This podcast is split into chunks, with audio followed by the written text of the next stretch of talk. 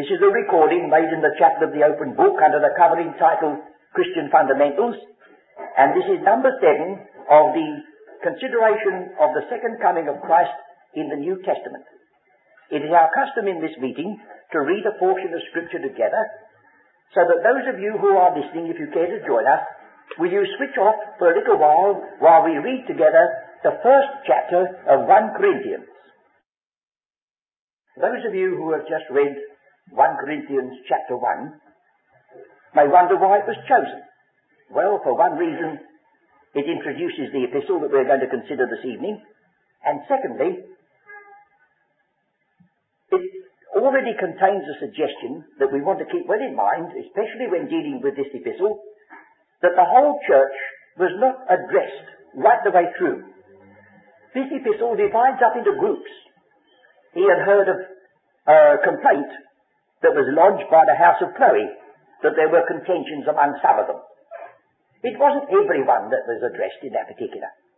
And then when you turn the page and come to such a frightful chapter as chapter 5, we mustn't say that every single individual member in the church at Corinth was guilty of this immorality. And when we go further in this epistle, as we shall presently, we shall find that there are some who seem to be the Jewish members that are addressed as separate from the Gentile members of that very church. Well, this only makes me feel that I want to emphasize what has been very patent about this series, I believe, that it's not possible to take a subject like the second coming of Christ or any other subject in the scripture and merely lift out a string of texts as proofs. If you've ever done it, I hope somebody has come along and said to you, but what about, and something in the context that you've never bothered about? Or what about the book in which that verse is quoted? Or what about the dispensation that was obtaining at that time? Or what about, you say, oh, what about, yes, if we'd only say, what about these things, we should be saved a good many mistakes and save ourselves from misleading others.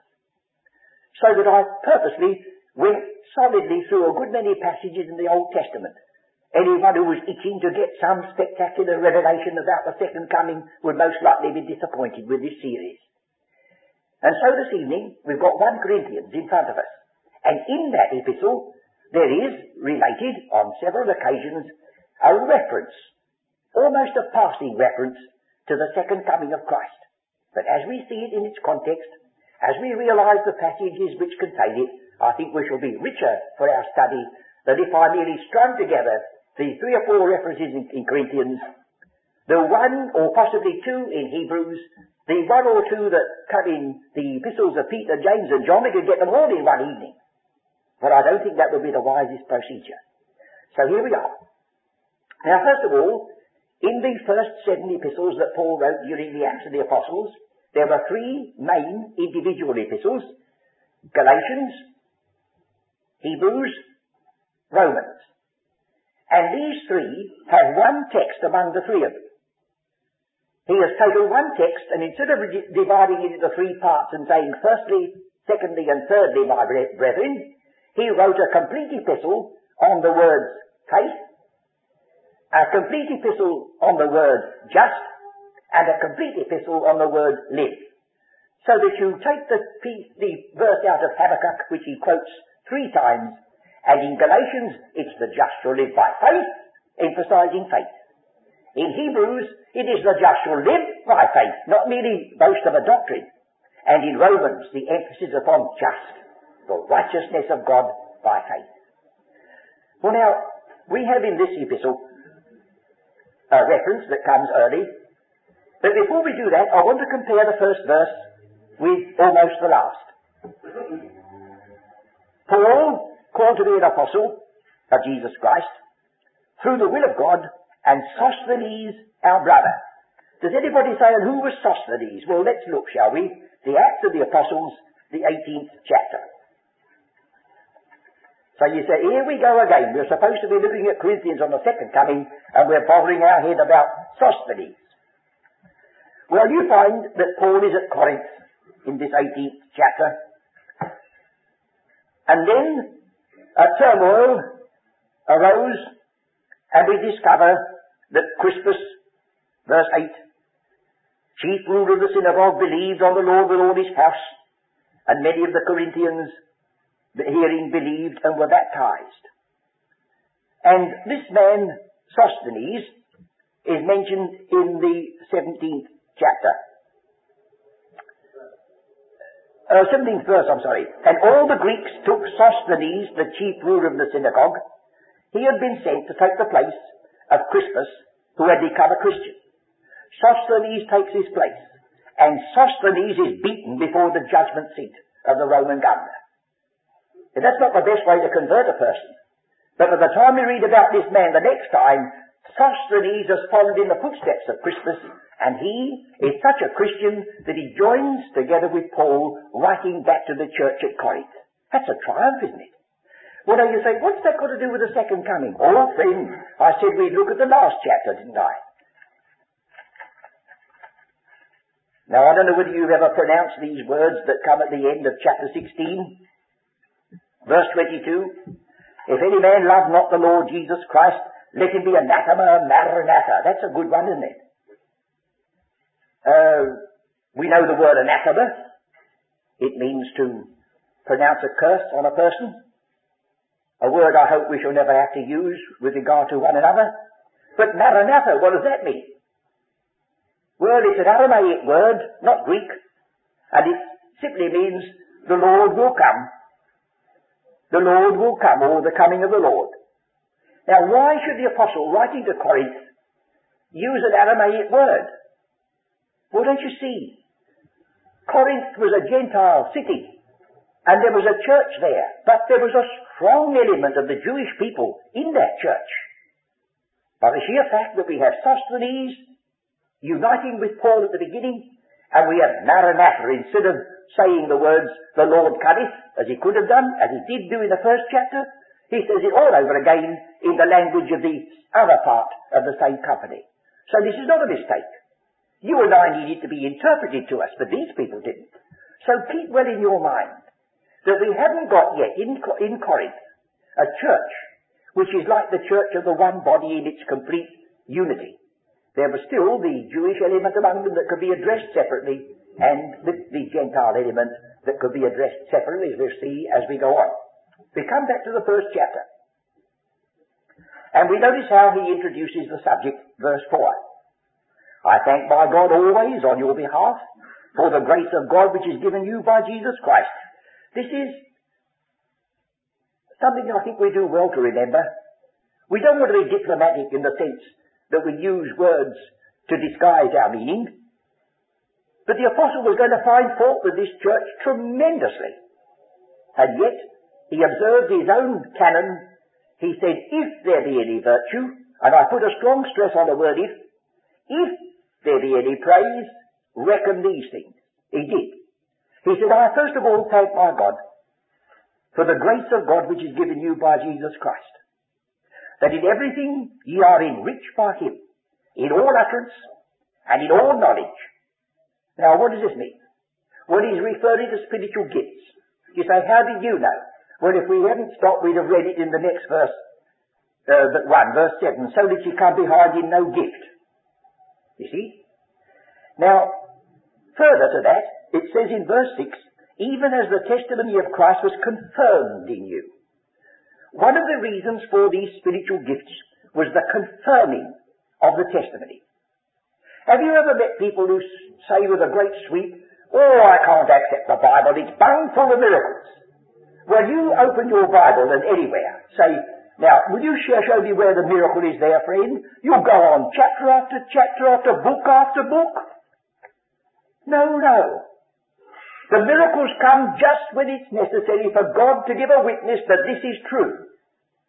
So that when some new thing is introduced, like Moses goes back to Pharaoh. Well, Moses was perfectly right. He said, what's it good of me going back to Pharaoh and saying, let this nation of slaves go? He said, well, who are you? What warrant have you got? So the Lord said, all right, Moses, that's quite right. And he did those miracles. He says, you do, do those and they'll show that that's your witness, your testimony. Then there's a long period without miracles. When we come to the advent of our Saviour. John the Baptist came, he did no miracle. He simply was fulfilling Old Testament prophecy. That was all that necessary. But when our Saviour started, so that the people should have abundant testimony and witness, the whole land was moved from one end to the other. You read the fourth chapter. One end to the other with signs and wonders and miracles. And then we've come to the time when the Bible is complete. Colossians 1 says, not merely to fulfill the Word of God, but to complete the Word of God. So we have no miracle today.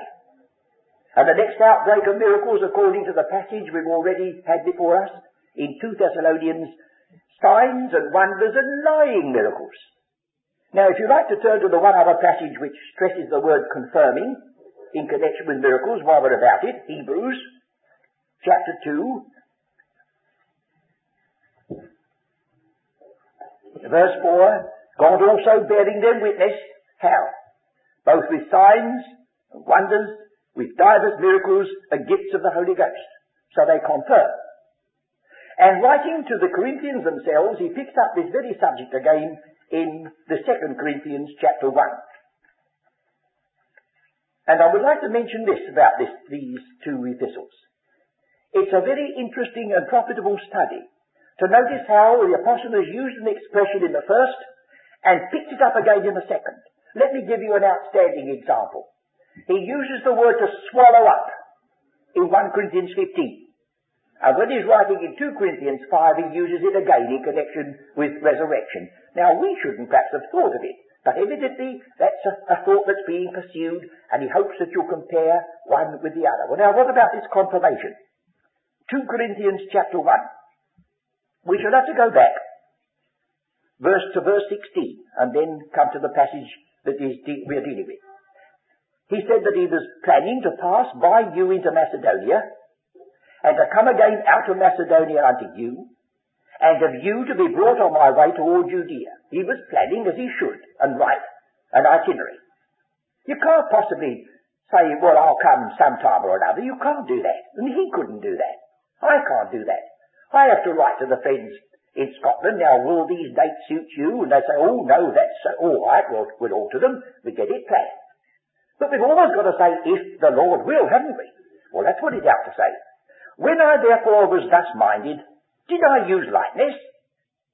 Or the things that I purpose do I purpose according to the flesh, that with me there should be yea, yea, and nay, nay? He said, I can't make my plans so that whatever happens I'm going to keep them. God may tell me to break them. Or but he said, but as God is true, our word toward you was not yea and nay. Oh, don't mistake. The word I preach isn't like that. My little plans may go west, but not the word of God. For the Son of God, Jesus Christ, who was preached among you by us, even by me and Silvanus and Timotheus, was not yea and nay, but in him was yea. For all the promises of God in him are yea, and in him amen, unto the glory of God by us. Now, he which, now this word says, establisheth. Well, it was the same word that we have the word confirm. Now he which confirmeth us with you in Christ, and has anointed us. So there was another reference to supernatural gifts, as John puts it, is God, who hath also sealed us and given the earnest of the Spirit in our hearts. Now the seal and the earnest is preserved and carried over and repeated in Ephesians. But there's not the slightest reference in Ephesians of being confirmed by signs and wonders and miracles. The gifts are ceased. There's no anointing that we have, like John says. If you have the anointing, you don't need anyone to teach you. Well, evidently you feel you get some help by these meetings, so that is absent so far as we are concerned. Well, now we come back to 1 Corinthians. And here we have the first reference to the second coming of Christ. Verse 7. So that ye come behind in no gift, waiting for the coming of our Lord Jesus Christ. When we were looking at the first Thessalonians, we found at the end of that chapter, he summed up their attitude and to wait for his Son from heaven. That's a basic text that covers this series. That was their attitude, waiting. They were being strengthened and confirmed by the gifts that were given to them, and they were waiting for the coming of their Saviour. Now, in this particular case, the apostle has changed a word the references to the coming of Christ in Paul's early epistles usually refer, use the word parousia. P-A-R-O-U-S-I-A. And it means, mainly it means presence. Often means personal presence. But that's a good translation, the presence. But in this particular case, he's changed the word and he uses the word apocalypse, which you know is the word revelation. Some people refer to the apocalypse instead of the book of the Revelation. And the book of the Revelation is very much to do with the second coming of Christ. But it's the coming of the Lord riding out of heaven with armies. It's parallel to 2 Thessalonians 2. The Lord himself shall be revealed from heaven with his mighty angels taking vengeance. Who is coming to make war, it says in the book of the Revelation. Well, as far as I can see, in the epistles written about the church of the mystery, they are not waiting for the Lord to descend from heaven to make war with the nations of the earth, to rule them with a rod of iron and bring in the millennium. They have a hope which is quite distinct and separate just before that day comes. Well, that reminds me uh, that um, in the next verse he refers to the day. Who shall also confirm you unto the end, that ye may be blameless in the day of our Lord Jesus Christ. So when our Saviour returns, that will be the day of Christ. Well, what is the present day? Well, if you turn to the third chapter of the same epistle, you will see. Let's see how he starts this, oh, fourth chapter, I'm sorry, fourth chapter. Let a man so account of us as of the ministers of Christ and stewards of the mysteries of God. Moreover, it is required in stewards that a man be found faithful. But with me it's a very small thing that I should be judged of you or a man's judgment. Yea, I judge not mine own self. He says, I leave that to the Lord when he comes. Uh, so I read on. For I know nothing, our version says, I know nothing by myself. That is not exactly what he meant. For I know nothing against myself. But because I don't know it, it doesn't follow that I am not responsible for many things that I should have to account for. Yet am I not hereby justified that he that judgeth me is the Lord. Therefore judge nothing before the time until the Lord come. So in the first chapter, the Lord is coming, and it's spoken of as the day of Jesus Christ. In the fourth chapter, oh you say, well where's the day here? Ah, it's buried in verse 3. If you have a marginal reference in your Bible, you'll see that man's judgment is literally man's day. You say, well, that's a strange way to put it. No. This is man's day. When the Lord comes, it is the Lord's day. And that's the key to the book of the Revelation. The changeover from the domination of man and all the things that it's brought in its train to the domination of the Lord and all the blessed things that will eventually flow from that. So you see, Here's already interwoven, chapter 1, chapter 4, uh, echoing this relationship of the day and the coming. Well now, we move on from that passage to, well, I think we'll have to go to chapter 11. But before we go to chapter 11, I must toe my own line and I must ask you and ask myself, is he addressing the whole church in chapter 11? Or is he address, addressing a portion of them? Would you say, how do we know? Well, the only way we can do is to look and see. Shall we look then at chapter 10? He said, I thought we were looking at chapter 11. Yes, but chapter 10, uh, chapter 9 has finished one section, chapter 10 opens another. Now listen to this. Moreover, brethren, I would not that you should be ignorant. How that all our fathers, he doesn't say all your fathers, but all our fathers is associating himself with a group. All our fathers were under the cloud, and all passed through the sea, and were all baptized into Moses in the cloud and in the sea. And did all eat the same spiritual meat. And so when I'm going to this question. Were my fathers among that group? Were my fathers baptized into Moses? Were my fathers in the Red Sea? Did they cross over dry shod? Did they, did my fathers eat the manna in the wilderness?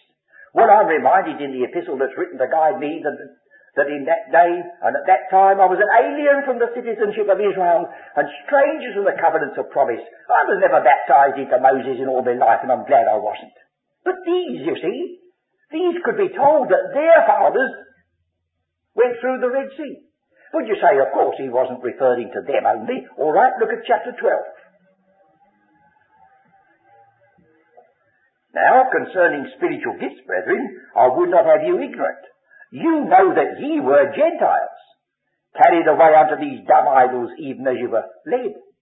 Is turned away from those whose fathers went through the Red Sea to Gentiles who before their conversion were just idolaters, led by evil spirits without knowing it. Don't you see, in this one epistle to the Corinthians, he's addressing quite a number of different groups. What do you say? What are you taking a long time over that for?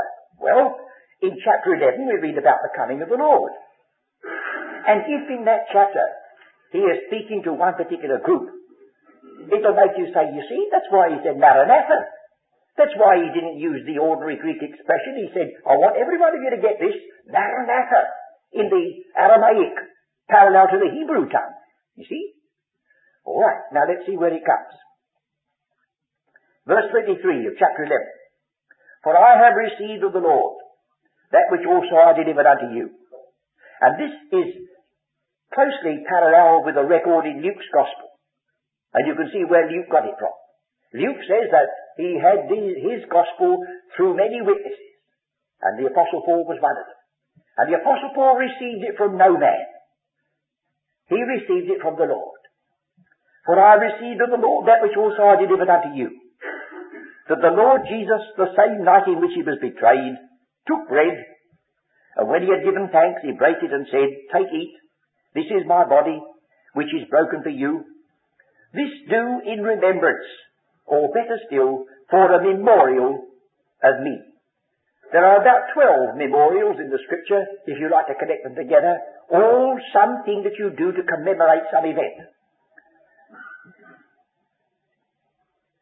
For as often as ye eat this bread and drink this cup, ye do show the Lord's death till he come. Now that passage has held God's people, and we want to be very, very gentle. We want to honour them. They say the Lord has not come. Therefore, till he come means now at this present moment we should still do this. Now remember that. But then you say, look, look at the whole context. This is the only passage in the whole of Paul's writings where he refers to the Lord's table. The only passage. He never says a word about it anywhere else. And you will discover uh, that those who were taking this Lord's Supper uh, unworthily, some of them had been put to sleep, that is to say, death had overcome them, and uh, I don't think you could possibly take um, the one, the privilege, without the responsibility also. It's all part of one story. Don't you see? Where we've been misled to a large extent is this use of the word testament. That comes in verse 25. This cup is the New Testament. Now that came into use through the writing of the Vulgate Latin translation of the Bible. And the Latin uh, version adopted the word testamentum to translate the Hebrew word berith. Now the Hebrew word berith does not mean a testament. It always means a covenant. And you'll find that in the Epistle to the Hebrews, in one chapter it says, a better covenant, and another chapter it says a better testament, all just the same word exactly. Now, can we say that we come under the terms of the new covenant? Well, you see, first of all, when we speak of a covenant, it always means contracting party. You cannot have a covenant without somebody promising somebody else something on some conditions. That's the essence of a covenant. And you cannot possibly say, well, I'm very interested in this. I think I'll join this covenant, but you can't go up and join a covenant if you're not belonging to it, you're not. You can't say, well, I believe Christ, therefore, oh, but Christ has a great number of different people related to him and saved by him who have different callings and different spheres. Don't you see, once again, we have to look widely. not too narrowly. So just to make sure, we want everyone who listens to this recording to be sure about this. Will you turn back to Jeremiah, the third chapter? And you will see that it refers there, not in so many words, but to the historic fact that this people were led out of Egypt. And when they were led out of Egypt, they were led out of Egypt by Moses, and they went through the Red Sea. Jeremiah 31, verse 31. Behold, the days come, saith the Lord, that I will make a new covenant. With who? With the house of Israel and with the house of Judah. Now, if you belong to that company who believe that Israel and Judah are only another spiritual way of speaking of the church, well, we can do nothing about that this evening. But there are most of us who are associated with this witness who cannot possibly believe that Jeremiah was actually speaking in his own day of a church which didn't exist and said, use the very words that would be so misunderstood, Israel and Judah. And that's what not, not only so, we're not left with those words. Verse 32. Not according to the covenant that I made with their fathers, in the day that I took them by the hand to bring them out of the land of Egypt. Don't you see this is specific? Which by covenant they break. Did your fathers break a covenant? They never had one to break, friend. They were never led out of Egypt. Although I was a husband unto them.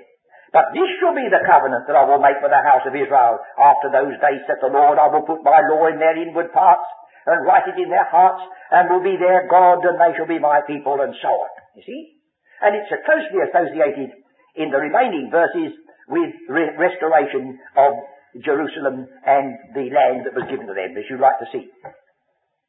So, here we have the second coming of Christ in 1 Corinthians chapter 11, associated with the covenant that God made with the fathers. And that new covenant will never be fulfilled, will never be realized until the Lord comes. It was partly commenced because it has two parts in it. The new covenant has to do with the forgiveness of sins, and the new covenant has to do, has to do with instating the people of Israel as a peculiar people, a kingdom of priests. Now there'll never be a kingdom of priests until their sins are forgiven, and that was started in the scriptures. And inasmuch as the Gentiles needed the forgiveness of sins, those Gentiles who became associated with the believing people of Israel during the Acts of the Apostles, they also entered into the blessedness of the forgiveness of sins. And then it stopped. Now when it's taken up again, you get one people. And they say in the book of the Revelation, unto him that loved us and loosed us from our sins in his own blood and made us a kingdom of priests unto God and his Christ. That's these people who stood at Mount Sinai and said, all that the Lord hath spoken, we will do. And Moses took the words of the people back to the Lord in Sinai. They confirmed the covenant and they broke it. Israel really never received the Ten Commandments. They were smashed to pieces before ever Moses got to them. And the second set was not given to them at all, but put in the ark, waiting for Christ who alone would confirm and fulfill that covenant. Now, just in passing, I want to re- remind everyone that's listening that our brother Pastor Streets of Cowdenbeath has produced two more Bible studies. There, uh, possibly you have seen numbers one and two. You may have seen number three, which has to do with the problem that arises in considering Mark 16, the sign shall follow. Number four has to do with the covenants. Now, if anybody is a little bit shaky with regard to the word covenant and its usages, here we have a booklet, very clearly written, which I believe you would find profitable. It is published through our own publishing house at the price of two shillings and sixpence, and it's um, uh, 36 pages. I just mention that because it may be a useful addition to the word we're giving this evening because we are having to watch the clock all the time and the book can still speak over and over again if you've got it. If you miss the first page, you can go back and read it. Alright, well that's so far. Now the next chapter that's waiting for us is a tremendous one. And this again only touches upon the second coming, but you see again it's embedded in something else. Now this chapter is practically entirely devoted to the problem of resurrection. So shall we look at its great subdivisions first? Verse 1 to um, verse 11, the apostle introduces the question by saying that the resurrection of Christ, the personal resurrection of Christ, is so attested that it's not possible to sweep aside the witness to it. Notice what he says. Moreover, brethren, I declare unto you the gospel which I preached unto you, which also ye have received and wherein ye stand, by which also ye are saved if ye keep in memory what I preached unto you, unless ye believed in vain. And the word vain, in vain, runs through this. You believed in vain if Christ be not raised from the dead, he says. Uh, we'll come to that in a moment. For I delivered unto you, first of all, that which I also received. That's the second time he said that in this epistle. How that Christ died for our sins, according to the Scriptures. I remember reading recently of a gathering of young preachers with a professor or a teacher. He said, will you give me a definition of the gospel? And one said, John 3.16. Well, he said, I wasn't wanting that one. One said something else, and presently somebody said, here it is that Christ died for our sins according to the scriptures and that he was buried and that he rose again the third day according to the scriptures. There's no doctrine there. Just the statement of an historic fact fulfilling Old Testament scripture. And if that's true, friends, we have a gospel of salvation. If that's not true, all the wonderful wording of the Bible, reading them over and over again, will never save a soul.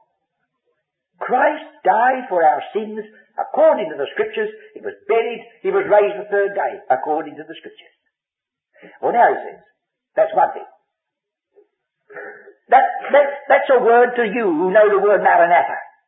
That's a word to you who know that Sosthenes was once a Hebrew and now a Christian. But what about those of you who don't know the Bible? Because we mustn't believe that everybody in Corinth in the church had got a Bible. I don't suppose they had. Perhaps one was drifting about, an Old Testament in Greek, that's all. He says, he was seen of Cephas. Cephas. Who's he? Peter. Well, why doesn't he say Peter? you see, he's still saying the Aramaic name, Cephas. Then of the twelve. After that he was seen of about five hundred brethren at once, of whom the greater part remain unto this present, but some are fallen asleep. So, mm, shall we say 400 were still available to ask what their witness was. And a man who would give a witness in those early days that Christ was actually raised from the dead was exposing himself to martyrdom. He was practically putting in the pillory the Roman guard and the Roman government. So you wouldn't get a man lightly saying, oh, I, I believe it and I was there. Oh, no, he'd take a long time to think perhaps. But he said, there's 400 of them yet. And after that he was seen of James, then of all the apostles, and last of all he was seen of me also, as a one born out of due time. For I am not least, for I am the least of the apostles, not word, not meet to be called an apostle, because I persecuted the church of God. But by the grace of God I am what I am, and so on. So he says, therefore, whether it were I or they, so we preach, and so ye believed. Now, why all that? Because he was dealing with a problem. They had already begun questioning. Apparently in both the Roman and the Greek mind, it was a very difficult thing for them to really believe that God would raise anybody from the dead. And if you say, oh, that's simple so far as I'm concerned, it may be that's because you're simple. Because it's a staggering thought to think that someone could be dead and buried and yet given life again. We are told in the scriptures it must be that those that are in their grave shall hear the voice of the Son of God, and they that hear shall live.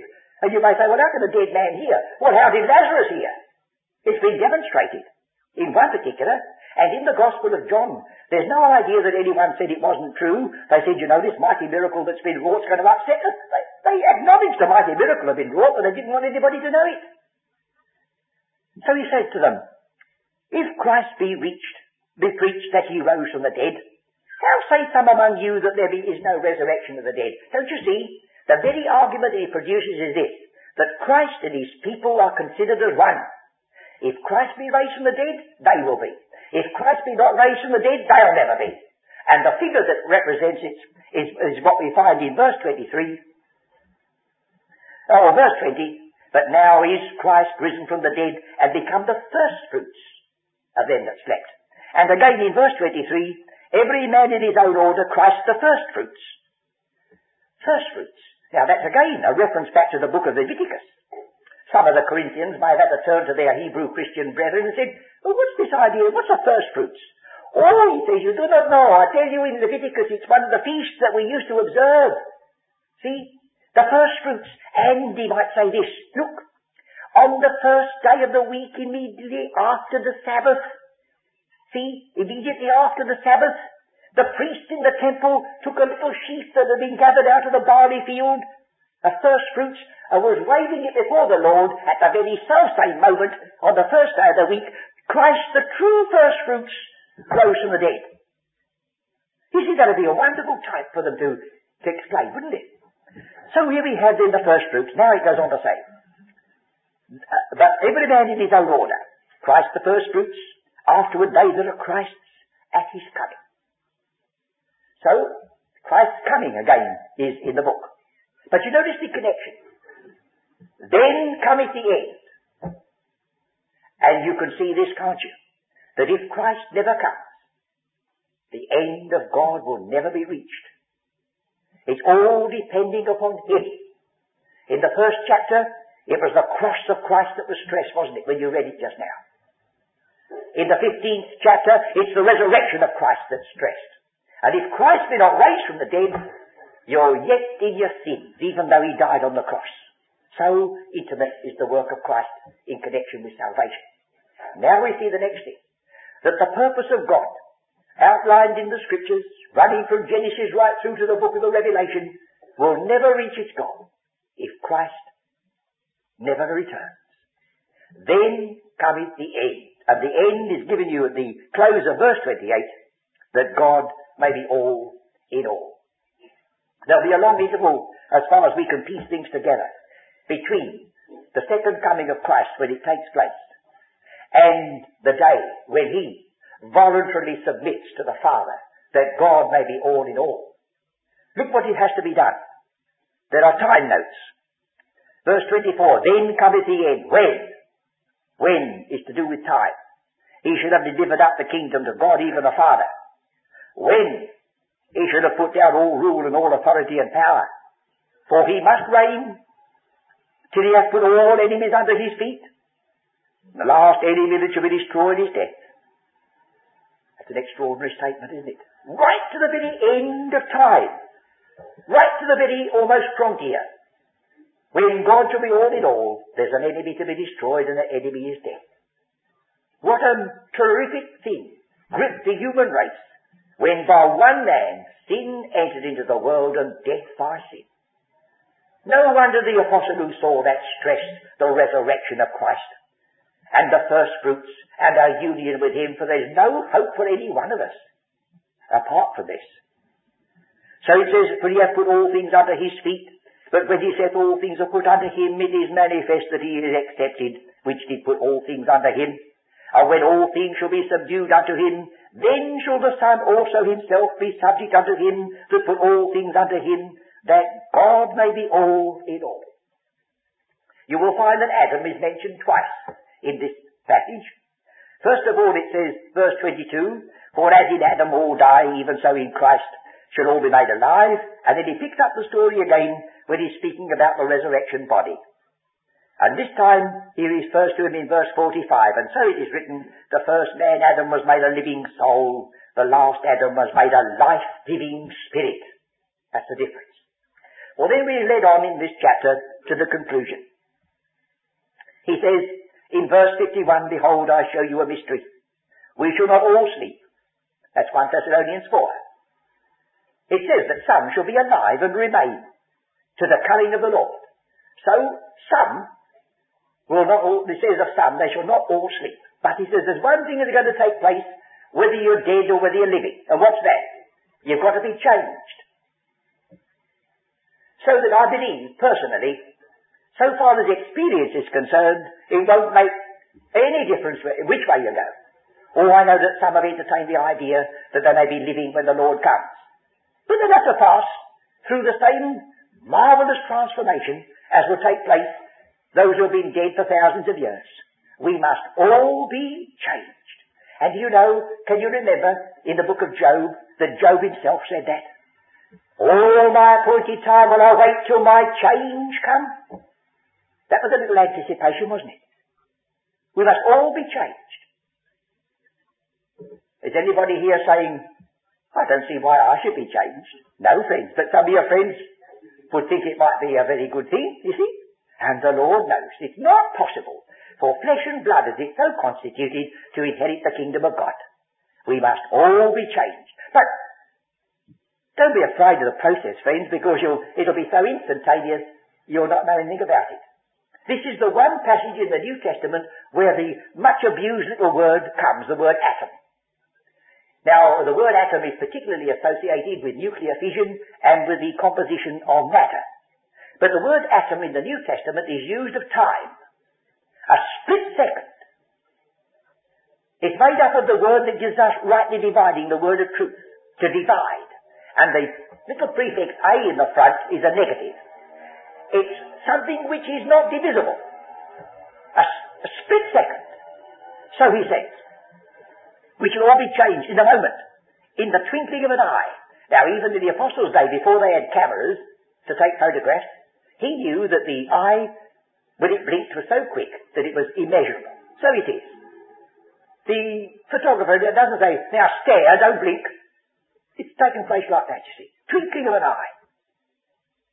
And it tells you when it's going to take place, at the last trump. Well, when is that? Well, if we keep to the teaching of Scripture, it must be the sounding of the seventh angel. Well, some people say, oh no, it may be some trumpet after that. So it may be, friends, but there's no other mentioned. Will you turn to the book of the Revelation? Chapter 10, chapter 11. Chapter 10, verse 7. But in the days of the voice of the seventh angel, when he shall begin to sound, the mystery of God shall be finished, as he hath declared to his servants the prophets. Now verse, chapter 11, verse 15. And the seventh angel sounded. This is the last trump that's recorded in scripture. And there was a great, there were great voices in heaven saying, the kingdoms of this world are become the kingdoms of our Lord and of his Christ, and he shall reign for ever and ever. We're still dealing with a king, a kingdom, and a reign. We don't move from that until we come over the boundary of Acts 28 into Paul's epistles of the mystery. And even then we are still in the kingdom of his dear son. We can never be outside the sovereignty of God, but kingdoms may change in their composition and in their sphere. Well, then we get the emphasis upon victory, as you see at the end of this 54. Death is swallowed up in victory. Oh, death, where is thy sting? Oh, grave, where is thy victory? What is the sting? The sting of death is sin. Suppose that's forgiven. The strength of sin is the law. Suppose you're under grace. But thanks be to God which giveth us the victory through our Lord Jesus Christ. Well, there we have the references in 1 Corinthians. Now, for the last few minutes that I have, I remind you that 1 Thessalonians emphasizes throughout its whole composition these three, faith, hope, and love. And the first of Corinthians is the passage we re- return to in the 13th chapter, for now abide faith, hope and love. Then in 2 Thessalonians, we have an emphasis upon deception. And in 2 Corinthians, we have an emphasis upon deception, that Satan transforms himself into an angel of light and his ministers, ministers of righteousness. You see? So there's a parallel between the two sets of epistles. Well then, if you look at the general structure of Corinthians, which is on this chart, it opens chapter 1. It closes chapter 16 with the words, the Lord cometh. So it begins and ends practically on that note. And then verse, uh, chapter 110 goes on, it has been declared unto me something about you which is not very pleasant. And when I look further down, it says in chapter 15 that I declare something unto you which is glorious and ends in victory. What a difference.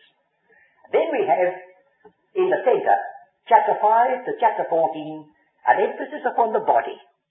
The body physically, know you not that your body is the temple of the Holy Ghost, don't abuse it. Then the body spiritually, and the body ecclesiastically. And that is uh, an important warning Because so many turn to 1 Corinthians 12 and say, there's the church of the one body. And they forget that the apostle has put a preface and says, now concerning spiritual gifts, I'm going to use the one body as an indi- indication of unity and diversity. Well then you have in 1 Corinthians 15 itself, starting from verse 12, where he picks up the question of resurrection. Verse 12, the fact of resurrection. They questioned it. How are the dead raised up? Then run your eye down, verse 35. The manner of the resurrection. With what body shall they come? You see? They were questioning this very closely. Now, in the second section, verses 13 to 33, he brings Adam into the story. And death shall be destroyed. When? Well, you're told at the last trump. Then, further down in verse 36 to 57, Adam again comes into the story where death is swallowed up in victory. Then we have two exhortations, and don't set those aside as being unnecessary. There should always be a practical result from any teaching. And when we get the wonderful teaching set before us in this epistle, surely it should have some effect upon our manner of life and our walk. So in the first case, I think we ought to look at, at 1 Corinthians 15, verse 34 and verse 58, just to get these two exhortations. First of all, verse 34. He, he introduces it by a quotation from a pagan writer. But a pagan writer may sometimes tell the truth, friends, although he may not give you a revelation from heaven. And this is a quotation which would touch the minds of the Corinthians. Well, of course they say, oh, Paul seems to know this writer. That's a good idea. You try it sometimes. You may get a hearing from somebody who's very keen on Browning or Tennyson or Shakespeare or whatnot. Get that in first and then follow it up, if needs be, when the door's open with something which is even more wonderful than Browning, Tennyson or Shakespeare. So he says, Be not deceived. Evil communications corrupt good manners.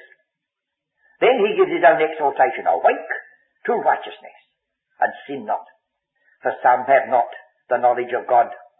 I speak this to your shame. Now the word awake is actually a word used to speak of the resurrection.